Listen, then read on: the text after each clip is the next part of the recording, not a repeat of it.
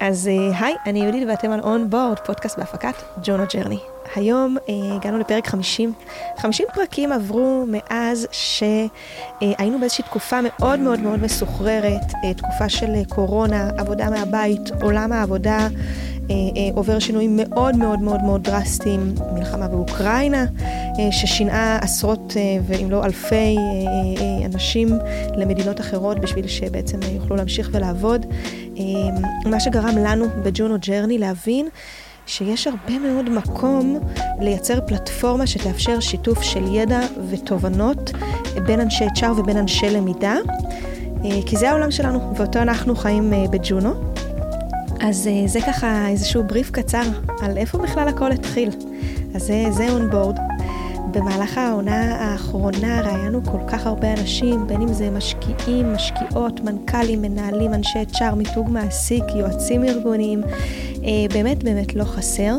אה, ובכל פרק אני מודה מחדש על ההזדמנות שיש לי לעמוד דווקא כאן אה, בעמדה של המראיינת ולספוג וללמוד ולהכיר את העולם הזה ואת הטרנדים שהיו ושמגיעים.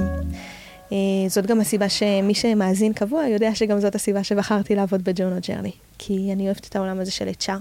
אז היום יש לי את הזכות uh, לקראת פרק 50, שזה גם הפרק האחרון שלי, לפני שאני יוצאת uh, לחופשת הלידה הראשונה שלי, לראיין את uh, דור נחשוני, המנכ"ל שלנו בג'ורנו. היי דור. שלום, יהודית. איזה כיף שהצטרפת. לגמרי, סופר מרגש. זהו, בדרך כלל אני רגילה אה, לחזור למשרד ולפתוח לך את הדלת ולהגיד, אתה לא מבין את מי ראיינתי היום, תקשיב מה אמרו בפרק. אה, אבל הנה, עכשיו אתה יושב כאן איתי, ונראה לי שהיום אנחנו הולכים אה, לנסות לסכם באיזו צורה כזאת או אחרת. את uh, מה שקורה uh, בעולם ובשוק, כי אני, למי שיודע ולמי שלא, הרבה פעמים לפני פרקים, אני ככה נכנסת לדלת של החדר של דור, ואני רק רוצה לשמוע מה אתה חושב על התופעה הזאת ומה אתה חושב על התופעה הזאת. כי אתם יודעים שאנחנו מתמקדים פה הרבה מאוד ב, ב, בעמדה של היזם ובעמדה של הביזנס ובעולם של מספרים ואיך אנחנו מחברים HR ו-L&D למספרים. אה, ודור הוא בעצם הדמות מאחורי הקלעים שנותנת תמיד את הפרספקטיבה הזאת. אז היי דור. שלום, שלום, מה קורה? מעולה, מעולה. מתרגשת? אה, מאוד מתרגשת האמת, כן. ממה? ממה יותר? מזה שזה פרק עגול, או שמשהו ענק לפנייך? טוב, זה פרק עגול. אה, והפידבקים שאנחנו מקבלים על, ה, על הפודקאסט הם מדהימים. אין יום שלא עובר ואנחנו מקבלים איזה חיבור שיוצא, או איזושהי תובנה שקורית, או מישהו שרוצה להתראיין, או, או מישהי שחושבת לי שהיא עברה רעיון עבודה כי היא הקשיבה לאיזשהו פרק מסוים וקיבלה תובנות מדהימות. אז גם מהאימפקט הזה. אה, וגם אה, מזה שהנה, מצאנו חור בלוז, והצלחנו להביא אותך פה לכיסא המרואיין. וואו. ו... ואני הולכת להביא לך הרבה מאוד שאלות שהכנתי היום. יאללה, בואי נתחיל. אנחנו נתחיל. אז היום אני רוצה שאנחנו נדבר על העולם של למידה ארגונית בעולם משתנה. אנחנו mm-hmm. אה, יודעים, אנחנו נמצאים עכשיו ביולי 2023. Mm-hmm. העולם אה, שלנו עבר לא מעט תהפוכות, עולם העבודה, אני מתכוונת כמובן, אה, בשלוש שנים האחרונות. כן עבודה היברידית, לא עבודה היברידית, השוק מתפוצץ, עולם, אה, אה, שוק של מועמדים, שוק של מעסיקים. אה, צמצומים, גיוסים, מסיבות בריכה, שתוך שלושה חודשים הפכו לדבר הכי מוקצה בארגונים, ו- ופתאום אנחנו רואים פיטורי ענק. ואנחנו בתוך ג'ונו נמצאים בתוך uh, העולם של L&D, פיתוח עובדים, למידה ארגונית, וכל החיבור של העולם הזה לביזנס. Mm-hmm. אז אני רוצה להתחיל מלשאול אותך, מה אתה רואה היום בשוק המשתנה בעולם העבודה? וואו, אוקיי. אז נג, נגעת באמת בכל הדברים המרכזיים שהם, אפשר לתפוס אותם כ... כאירועים אה, חוץ-שוקיים כאלו, אבל בסופו של דבר אנחנו בנויים ממעגלים, מעגלים, מעגלים, שמתחברים, כל מעגל מתחבר ל... למעגל שמעליו. ואני חושב שהאירועים המקרו-כלכליים ו... והמקרו-פוליטיים, סלש... אה, סוציולוגיים שאנחנו רואים עכשיו, הם אה, מייצרים לנו איזשהו גל פנימי, פנימי בתוך שוק העבודה. מנית חלק ממלחמה באוקראינה, שמשכה אחריה למטה כלכלה, והכלכלה שמייצרת איזשהו לחץ על ארגונים, ופתאום כזה אנחנו מתחילים להרגיש שיש איזשהו ערעור של שוק שהיה נראה מאוד בשגשוג. נדבר על שוק העבודה, פריחה, כולם פרחו, לכולם היה כסף. שיא של גיוסים בהייטק הישראלי, כלומר גיוסי כספים בכלל בהייטק העולמי, זה נכון, אז אני חושב שאנחנו מתחילים לראות את העולם מתכנס לאיזשהו אזור, ואם אנחנו רוצים להסתכל על, על האימפקט על uh, שוק העבודה, אז אני חושב שהדבר הראשון שרואים ב, בנקודות זמן כאלו, לטוב ולרע, תלוי מנקודת המבט של המתבונן, אבל איזשהו שינוי במערכת היחסים. שינוי במערכת היחסים, אני מדבר על uh, מעסיקים ו- ומועסקים, עובדים, ארגונים. אה, והדבר הזה, באופן די פרדוקסלי, הוא, הוא שלוב אחד בשני. כלכלה ומערכת יחסים. עכשיו, אנחנו נדבר על זה כי זה מאוד משפיע גם על, על כל מה שקשור ל-L&D ו-HR בתוך ארגונים, וגם קצת הסכנות של, אה, הסכנות של אה, להפוך את מערכת היחסים הזו למערכת יחסים כל כך גמישה. אנחנו נסתק, נשתדל, אולי אני אשתדל להעביר פה את הפרספקטיבה שלי. תפיסת ה-L&D ותפיסת ה-HR, אולי הארגון מכתיב מערכת יחסים טיפ-טיפה שונה, אבל הצורך הזה של לקיים קשר מאוד מאוד הדוק בין עובדים לבין מעסיקים בכל מה שקשור לציר המקצועי של העובד, לא אמור להשתנות בצורה משמעותית. כן פחות משאבים, כן קצת יותר דרישות מהארגון, אבל uh, תכף נצלול לזה קצת יותר לעומק. אני רואה לפעמים דיסוננס ענק בין הרמה שבה בין אם זה מנהלים, כאילו C-Levels, מנכ"לים, מנכ"ליות, צריכים את אנשי ה-HR ואנשי ה-L&D בחזית ה... בחוד החנית, בשביל להוביל בדיוק את כל השינויים האלה. גם עכשיו בתקופה של צמצומים, לדעת לצמצם ארגון ועדיין לשמור על פרודוקטיביות ואמינות ויציבות, זאת משימה מטורפת והיא בסופו של דבר נופלת על, על, על מחלקת ה-HR שכוללת בתוכה גם את מחלקת הלמידה. אמ, וזה נמצא באיזושהי התנגשות עם הפריוריטי או החשיבות שלפעמים ארגונים נותנים לפונקציות האלה. תראה, אני, אני חושב שאולי אם מנקודת המבט שלי לדייק את ההגדרה, אני חושב שפונקציה של משאבי אנוש בארגון היא, היא פונקציה מחברת, בסדר? היא הפונקציה שבעצם, חושבים על זה לרגע, היא הפונקציה שלוקחת את הגופים המקצועיים, שהם כל כך אה, מוכווני מטרה נקודתית, ממכירות דרך שיווק, פיתוח עסקי, אה, פיתוח אה, וכדומה, שזה גופים שהם מאוד מוכווני מטרה, בעיקר כלפי חוץ. איך מביאים יותר, איך עושים יותר, איך משפרים את המטריקות. אני חושב שמשאבי אנוש הוא הגורם המאחד של כולם, שהוא בעצם אומר, תראו, המטרות שלכם הן מטרות מאוד ברורות כגופים אה, עסקיים, אבל זה לא ברור מאליו שנצליח להשיג אותם. כדי להשיג אותם, אנחנו בעצם תלויים באנשים שלנו. זאת אומרת, ארגון, יש משפט שאומר שארגון זה רק פיקציה משפטית, בסדר? זה שם, רישום איפשהו במדינה מסוימת של התאגדות מסוימת, ומעבר לזה, כל מה שקשור לרוח בפנים, זה, זה בסוף חוזר לאנשים. אני חושב שמשאבי אנוש... גם לפני הריסשן uh, וגם עכשיו, בשיא התחושה של העומס הכלכלי, זה פשוט הגורם המחבר, גורם שאומר לכולם, אתם תמשיכו להיות חדורים כלפי uh, חוץ, אנחנו נעזור לכם לוודא שנקודות כלפי פנים מתחברות. כלפי פנים זה לוודא שאנשים שלנו פה, שהם יכולים לעשות את מה שאתם רוצים, שיש להם את התנאים הנכונים, שהם מקבלים את מה שהם צריכים מאיתנו, כי בלעדיהם אנחנו לא נשיג שום דבר. וזה הגוף שאחראי לחבר את כל הנקודות האלה הפנים-ארגוניות, ככה אני תופס את זה. אמרת מקודם אה, שמערכת היחסים בין הארגון לבין העובד, מבחינת הפיתוח שלו, לא צריכה להשתנות, גם לא בתקופות כאלה. למרות שעכשיו יותר קל לדחוק כן. את זה לפינה ולהגיד, טוב, יאללה, התייעלות, קדימה, מספרים. כן. תרחיב. תראי, אם מסתכלים על זה ברמת המקרו, אז אני מאמין שתפקיד של משאבי אנוש ולמידה ארגונית זה בחיבור עמוק וישיר ליעדים העסקיים של, ה, של הארגון. ואני חושב שהיו לא מעט, לא מעט ארגונים שבתקופת אה, שגשוג אה, התעלמו מהעובדה, אני חושב שעשית על זה פרק עם אה, פול צוקר, שדיברה על המקום של משאבי אנוש בשולחן ההנהלה. נכון, פרק מספר 6. התעלמו מהחשיבות של, רגע, יש לנו קבוצה פה שעוזרת לנו לחבר את הנקודות ולהפוך אותנו לחזקים יותר. ובתקופת שגשוג הייתה נטייה קצת לתת לקבוצה הזו מטלה, שהיא... שהיא לא כל כך, אה, לא כל כך, קשה מאוד לחבר אותה באופן ישיר למטרות העסקיות של הארגון, וזה בעיקר בואו נוודא שלאנשים שלנו כיף. סוג של בואו נעשה להם כיף, בואו נעשה מסיבות, ובואו נדבר על, אה, על, על איזה דברים אנחנו מכניסים ל-APR, ואיבדו קצת לדעתי את הכיוון בתקופה הזו. של, זה לא הכיוון, את המהות של מה זה משאבי אנוש ומה זה ארגוני הדרכה בתוך ארגון. זה לא לרצות, אלא זה לעזור לאנשים. אנחנו רוצים לעזור להם, אנחנו רוצים לעזור להם, כן, זה יכול להיות ברמה המנטלית לוודא שהם לא, אה, מו, לא אה, חווים עומס גדול מדי, זה דרך של עזרה. אבל מעבר לזה, זה הכלים הפרקטיים שחסרים להם כדי להגיע להצלחה וליעדים שהציבו להם, היכולת שלהם לנוע בתוך הארגון למקומות שהם יכולים להיות בהם ביותר בעלי השפעה. זה הגוף שלפני הריסיישן ואחרי הריסיישן, לדעתי, זה תפקידו. יש נטייה להתבלבל בתקופות מסוימות, ואז באמת לאבד את עמוד השדרה הארגוני. אנחנו רואים את זה בהרבה תופעות uh, שוקיות עכשיו, זה לאו דווקא ביחס ל-HR, זה גם ביחס לעובדים.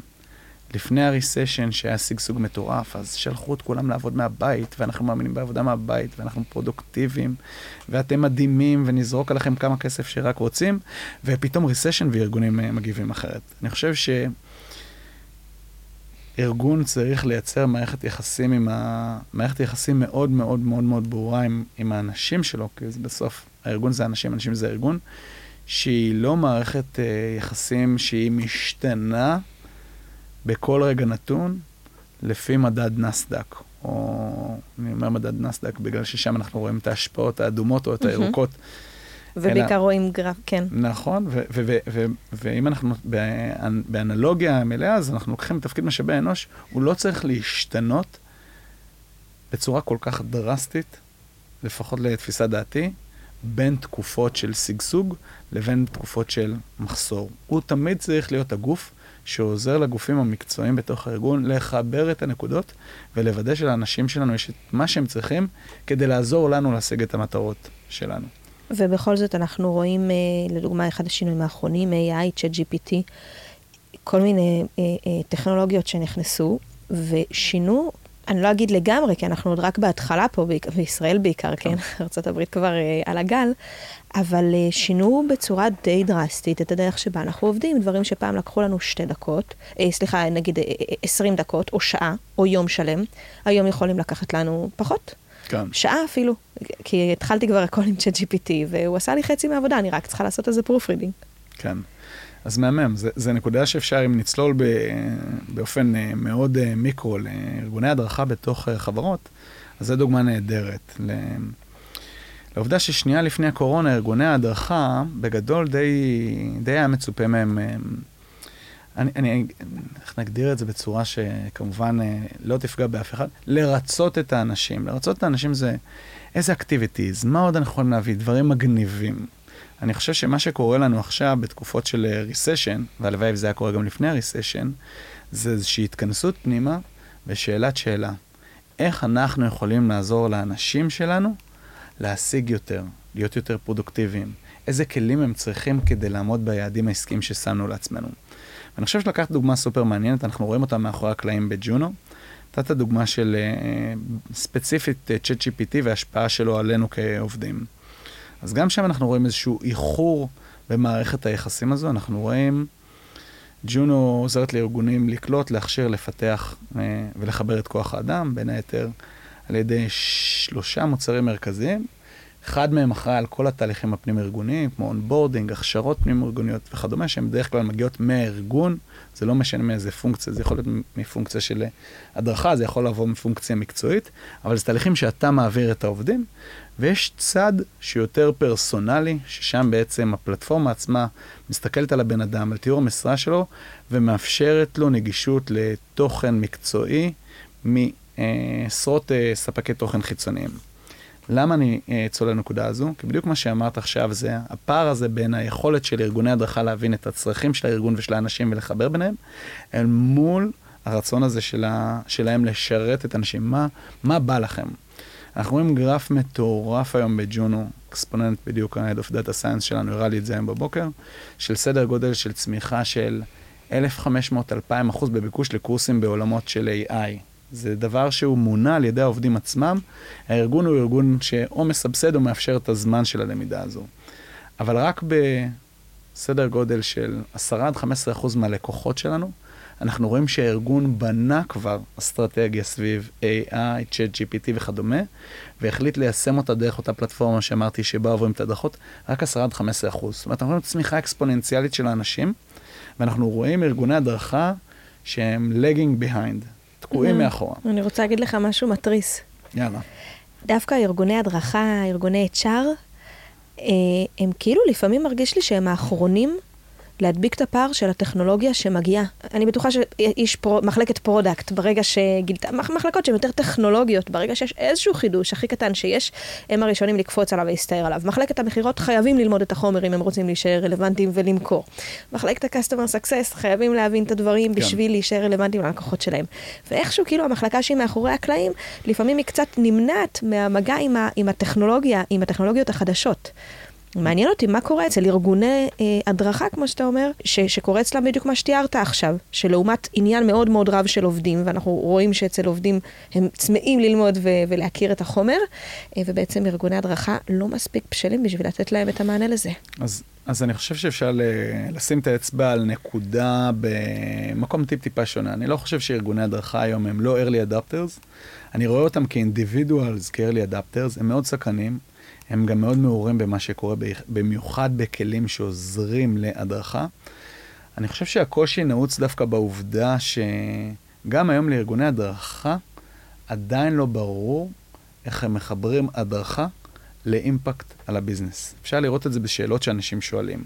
האם אנחנו צריכים למדוד זמן למידה של אנשים, כמות קורסים שהעברנו, ואנחנו, אני חושב שאחד הדברים המאוד מעניינים שעושה צוות ה-Customer Success בג'ונו ג'רני הוא לנסות לשנות את נקודת המבט ולהגיד, זה בכלל לא מעניין, לא הכמות ולא שעות הלמידה שייצרתם בשנה בארגון, מה שמעניין הוא שבאמת תוכלו לצבוע ולהגיד, דרך אותם מנהלים מקצועיים, מה האתגרים הכי גדולים של הארגון שלכם, להציב אותם כאתגרים שהם מנותקים לחלוטין מלמידה, לעשות תהליך של reverse engineering. יש בעיה אתן דוגמה, ארגון מתקשה במכירות, חייב להרים את קצב המכירות שלו. אוקיי, זה על פניו שאלה שאפשר להגיד יש בעיה בצוות המכירות, היא לא קשורה כל כך לארגון ההדרכה.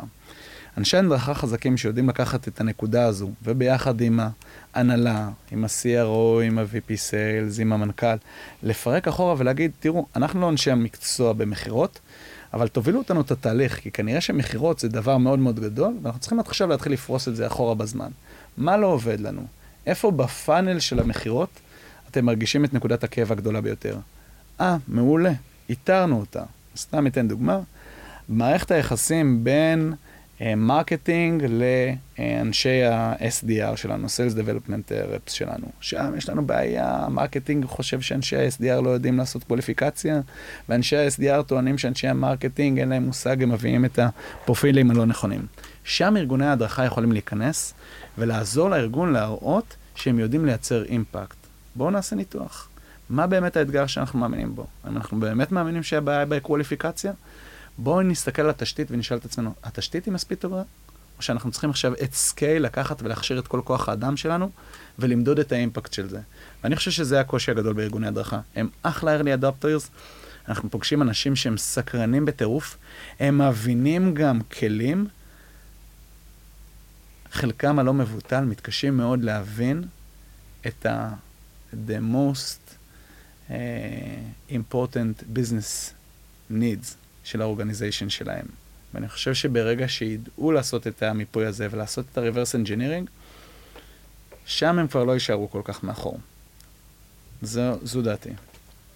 בעצם סוג של ממש להתחבר לביזנס. כן, אני חושב שחיבור לביזנס זה אמירה כזו מפחידה וגדולה. אבל uh, כמו שאמרתי מקודם על uh, משאבי אנוש, תפקידם לחבר את הנקודות, אני חושב שגם ארגוני הדרכה. ארגוני הדרכה, תפקידם לחבר את הנקודות. זה אומר שללא תקשורת מאוד עמוקה עם הגופים המקצועיים והבנה של האתגרים שלהם, אין דרך לעזור לביזנס. אתה מדבר פה על משהו שהוא, הוא, אתה, אתה מדבר פה על איזושהי, גם דיברנו על השינויים שהיו, אה, וגם דיברנו על התפקיד של מחלקת ה-L&D בתוכם. ו- ו- ואתה, ואתה פורס פה את המשנה שלך, ואתה מדבר על זה שארגוני הדרכה צריכים באמת להתחבר לביזנס ולהבין את הכאבים הארגוניים וממש להיכנס בין החיבורים, ובעצם ארגון הדרכה שלא, שלא מבין מה הכאבים של הלקוחות שלו, שבעצם הלקוחות שלו זה המחלקות השונות בארגון, יהיה לו מאוד מאוד מאוד קשה לייצר אימפקט בארגון. אז בוא נגיד ככה, ברגע שאני, לצורך העניין, L&D, זיהיתי שיש איזשהו, אה, איזשהו צורך או איזשהו כאב, ואני רוצה לבוא ולתת לו מענה, איך היית ממליץ לי לייצר את השינוי בארגון ולנהל אותו ו- כן. ולהביא אותו? כי זאת אה, משימה לא פשוטה. נכון. אני חושב, ש, אני חושב שבאמת האתגר מתחיל בלא לזהות ביזנס ניד. אני חושב שהאתגר מתחיל קודם כל בתקשורת. תחשבי שנייה, ניקח לתפקיד אחר, אני אעשה אנלוגיה, ניקח אותנו לתפקיד אחר ואני אייצר איזושהי הגבלה. אני חושב שאחד התפקידים הכי מעניינים ב, בחברות אה, תוכנה זה תפקיד אה, של איש מוצר, product. עכשיו, אם שואלים אה, איש מוצר, וראיינו לא מעט אנשי מוצר לאחרונה, מה, מה האתגר הכי גדול שלך בתפקיד? רובם בכלל לא ידברו על הפתרון הנכון. האתגר שלהם הוא לא להגיע לפתרון הנכון. האתגר הכי גדול שלהם הוא קומוניקציה פנים-ארגונית. קומוניקציה פנים-ארגונית זה, אני חושב שזה האתגר הכי גדול של אה, L&D. זאת אומרת, היכולת לא לזהות בעיה ואיך לפתור אותה, אלא לייצר תשתית שאנשים מאמינים לך שאתה מכפיל כוח עבורם. שאתה באמת יכול לחבר את הנקודות במקומות שיעזרו להם. אני חושב ששם הבסיס. כדי לעשות את זה, אנחנו אמורים לדעת לנהל איתם את השיח המקצועי, משם זה מתחיל. זאת אומרת, זה לא לגלות את ה business needs, אלא לבקש מהם להגדיר לנו, regardless to הדרכה, אנחנו נמצא את הדרך איך הדרכה יכולה לעזור לכם. תסבירו לנו ותגדירו לנו בחציון הקרוב, ברבעון הקרוב, בשנה הקרובה, מה האתגר הכי גדול של הקבוצה שלכם. נתקו את זה מהדרכה. שיווק זה whatever, ומכירות זה X, ו-CS זה retention של לקוחות, וכל אחד ימצא את האתגר שלו וידע, אני מקווה, כי קבוצה מקצועית שלא יודעת מה האתגר שלה, שם יש בעיה, באמת קשה לעזור לה. האתגר והיעדים. בדיוק, ואני חושב ששם עדיף לאנשי L&D לקחת צעד אחורה, כי מי שלא יודע להגדיר מה האתגר שלו ומה היעדים שלו, ואיפה הוא נמצא עכשיו, לא באמת תוכלו לעזור לו בהדרכה, כי הבעיה הכי גדולה לא תוכלו למדוד אותה. לא תוכלו למדוד את האימפקט שלכם. אני חושב שצריך לדעת ללכת למקומות שבהם אפשר וניתן למדוד impact. איך? מתחילים ב business challenge. אז אני חושב שזו ההצעה הכי גדולה. תקשורת מאוד מאוד חזקה. תגרמו לאנשים להבין שאתם הולכים לעבוד בשבילם, ושאתם לא הולכים לבזבז להם את הזמן. אתם רוצים להבין את הכאב שלהם, ואתם תבואו אליהם עם תוצר ראשוני, שצריך לעבור איזשהו אה, סף של אה, שביעות רצון. זה, זה לדעתי המפתח להצלחה. משם, לא כל הדרכה תביא את התוצאות אה, בצורה מיידית. כן הייתי בוחר להסתכל על הדברים שיש להם אימפקט בתקופת זמן קצרה ולא ארוכה. זאת אומרת, אם מישהו אומר, יש לי בעיה במכירות, ואז אתה שואל אותו, אוקיי, אבל מה הבעיה במכירות? והוא אומר לך, הבעיה שלי זה שאנשי המכירות שלי, הם לא יודעים למכור את המוצר. ואז אתה מסתכל ואתה אומר, אוקיי, זה, התפ... זה המהלך הראשון שאני הולך לעשות עם ארגון המכירות. הוא מגדיר את זה כבעיה הגדולה ביותר, אבל רגע, הסל סייקל שלנו הוא תשעה חודשים. אז וואו, וואו, וואו, וואו, פה יש סכנה. אנחנו חייבים להוריד את זה. אנחנו לא יכולים לחכות למצב שבו אנחנו נתחיל לראות שינויים בקונברג'ן, כי זה יכול לקחת לנו שנה. אני חושב שזה האתגר. האתגר הוא להבין איפה אני כהדרכה מייצר תקשורת טובה, אני מקבל את האתגרים מהגופים המקצועיים, אני מגיע עם תוכנית שברמת ההדרכה אמורה לעזור להם להשיג את היעדים שלהם, אבל לא פחות חשוב, אני רוצה לראות תוצאות ביחד איתם. לראות תוצאות ביחד איתם, בדרך כלל, כדי שהקרדיט הזה שארגוני הדרכה מקבלים מגופים מקצועיים אה, יימשך, הוא חייב להיות איזשהו משהו שיש לו, בפרק זמן יחסית קצר, סיגנלים ראשונים של הצלחה. וזה זה לדעתי הטיפים שלי ל, לארגוני הדרכה היום. עכשיו, אפרופו, זה היה אותם טיפים שהייתי נותן גם לפני ה recession. אין לי ספק שהיו מוצפים בהמון אה, בקשות אחרות של הארגון, ודיברו על engagement ו engagement ו engagement. ו engagement, קשה לארגון הדרכה להוכיח שהוא מייצר באופן אה, ישר. וזה אתגר. אתגר ענק, זה נכון. איזה תנאים מחלקת למידה צריכה, בשביל באמת, אה, כמו שאתה אומר, להצליח להביא impact ויעדים אה, מדידים? אני, אני חושב שגם משאבי אנוש וגם uh, כל הגופים שנמצאים תחת משאבי אנוש, זה בדרך כלל גופים שהם, uh, כמו שאמרנו, הם הגופים שמחברים את הנקודות. הם בסוף, לפחות לתפיסתי, הם הזרוע הישירה של המנכ"ל. שאלת אותי על תשתית, אני חושב שמנכ"ל שמראש מגייס משאבי אנוש וארגוני הדרכה, והוא לא מאמין ביכולת שלהם לייצר אימפקט, אלא הוא צריך למלא את השורות, זה אתגר. עכשיו, זה לא אתגר שהוא לא הפיך. ראיתי מנכ"לים שמשנים את uh, דעתם לחלוטין על משאבי אנוש ועל ארגוני הדרכה. מדהים. Um, אבל אני חושב שזו התשתית הדרושה. זאת אומרת, אם היא לא קיימת היום, תעבוד על לייצר אותה. אני אומר, תעבוד, ארגון ה-L&D חייב לעבוד על לייצר אותה, או ארגון משאבי אנוש חייב לעבוד לייצר אותה. איך? תדברו בשפה של המנכ"ל. השפה של המנכ"ל היא, שפה, היא שפה במרבית המקרים תוצאתית. היא מספרית, היא מדידה, היא ניתנת למעקב. ואם אנחנו מבינים שאנחנו מאוד רחוקים מזה, יהיה לנו מאוד קשה לייצר את התשתית הזו. אבל ארגוני הדרכה ומשאבי אנוש, לדעתי, לא יכולים אה, להצליח בלי ביין בראש ובראשונה של מישהו שהתפקיד שלו הוא לא ציר אחד, התפקיד שלו הוא להיות ה... כן, ה-CEO, האקזקיוטיב. הוא אמור לעזור להם. הוא אמור לנהל את כל האקזקיוטיבס, ודרך זה להשפיע על כל הארגון, והם הגוף היחיד שבאמת משפיע על כל הארגון בפנים. זורק אותי לוובינר שעשינו בינואר, ודיברנו בו על באמת איך מודדים פעולות של L&D. כן. אה, וזה היה מגניב, גם כי הצטרפו אלינו כל מיני שותפים ולמדנו גם מחברות אחרות. וגם כי פתאום זה גרם לנו uh, לעצור ולהבין כמה אנחנו בתוך הבית מודדים את הדברים האלה. Uh, ועם התהליך של time to onboard, time to productivity, אז באמת יש המון המון המון מדדים, אבל אני מסכימה איתך שזה דבר שגם צריך לתת לו את החשיבות שלו ואת המקום שלו, כי זה תהליכים שלוקחים זמן. ובשביל, אם אני מבינה אותך נכון, אז אתה אומר, בשביל להגיד למנכ"ל, בשביל שמנכ"ל ייתן למשהו זמן וחשיבות, השיח צריך להיות תכלס, הוא צריך להיות במספרים, וצריך באמת לדעת להסביר בצורה נהירה וברורה איך פעולות ה-L&D משפיעות בסופו של דבר על צמיחת הביזנס. נכון. אני חושב שזה, עוד פעם אני אומר, אני חושב שזה תמיד היה נכון. אני חושב שבתקופה של שגשוג אנחנו מאפשרים לעצמנו להריץ פרויקטים שלא ברור לנו שאנחנו באמת יודעים לייצר להם אה, ROI. ואני חושב שדווקא בתקופה הזו, זו הזדמנות מעולה לרכוש כלים שהם כלים הכרחיים להצלחה כארגון uh, L&D. אנחנו צריכים לדבר בשפה אחת. אין פרויקט היום שרץ בארגון שלא יודעים להגיד מה אנחנו רוצים לראות uh, כ-ROI שלו. אנחנו בסוף רוצים לראות שפרויקטים שאנחנו מרצים עכשיו, שווה להשקיע בהם משאבים, שווה לתקצב אותם, שווה להריץ אותם, כי בעולם שבו ה-resources שלנו הם very limited, אנחנו, אין לנו שומנים, לאף ארגון. אני חושבת גם מהנקודת מבט של עובדת, ברגע שאני בתור עובדת יכולה לבוא אחרי פרויקט שעשיתי ולהגיד בואו תראו, אלו המספרים, כאן השפענו, את זה שינינו, אין לזה אח ורע בעולמות של engagement. אה, כי בסופו של דבר עובד שיודע ומרגיש שהוא משפיע על הארגון, הוא, הוא רוצה להישאר, הוא רוצה להישאר חלק, והעבודה שלו יותר איכותית. ו... אז כן, כן, לגמרי. אה, אוקיי, אז, אז רגע, אז על מה דיברנו? אז דיברנו אה, על השוק המשתנה ועל הכלכלה אה, ועל איך הדברים שלובים אחד בשני ועל המקום של מחלקות הלמידה בתוך השינויים האלה בשוק. בסופו של דבר אתה בא ואתה אומר, התפקיד של, ארגוני, של ארגונים לא צריך להשתנות, התפקיד של ארגוני הדרכה לא צריך להשתנות בתקופות, בתקופות השונות בשוק, רק צריך לשים לב שגם בתקופות של שפע ושל זה, אנחנו לא מתבלבלים ולא יוצאים מה-DNA שלנו, ותמיד נשארים, מצמידים את נושא ההדרכה. אה, ופיתוח העובדים לביזנס ולצרכים הביזנסים. וזה מת, מתחבר למה שאמרת על, אה, על כל הנושא של לדבר אה, במספרים ולדבר בדאטה, ולראות איך אנחנו מתחברים לכאבים הארגוניים, לכאבים הביזנסיים של המחלקות, ויודעים לבוא מתוך מחלקת ההדרכה ובעצם לתת לזה מענים. דיברנו על ה-AI ועל הטכנולוגיות ועל כמה חשוב לאמץ את הדברים האלה, mm-hmm. ולדעת לעשות את השיפטים הנכונים. משהו לסיכום? כן, אני חושב שתקופה של ריסשן היא תקופה מעולה להכין אותנו לתקופת השגשוג הבאה. אם אני חושב על זה לרגע, הולך לגדול פה דור חדש, שהולך לעבוד ב...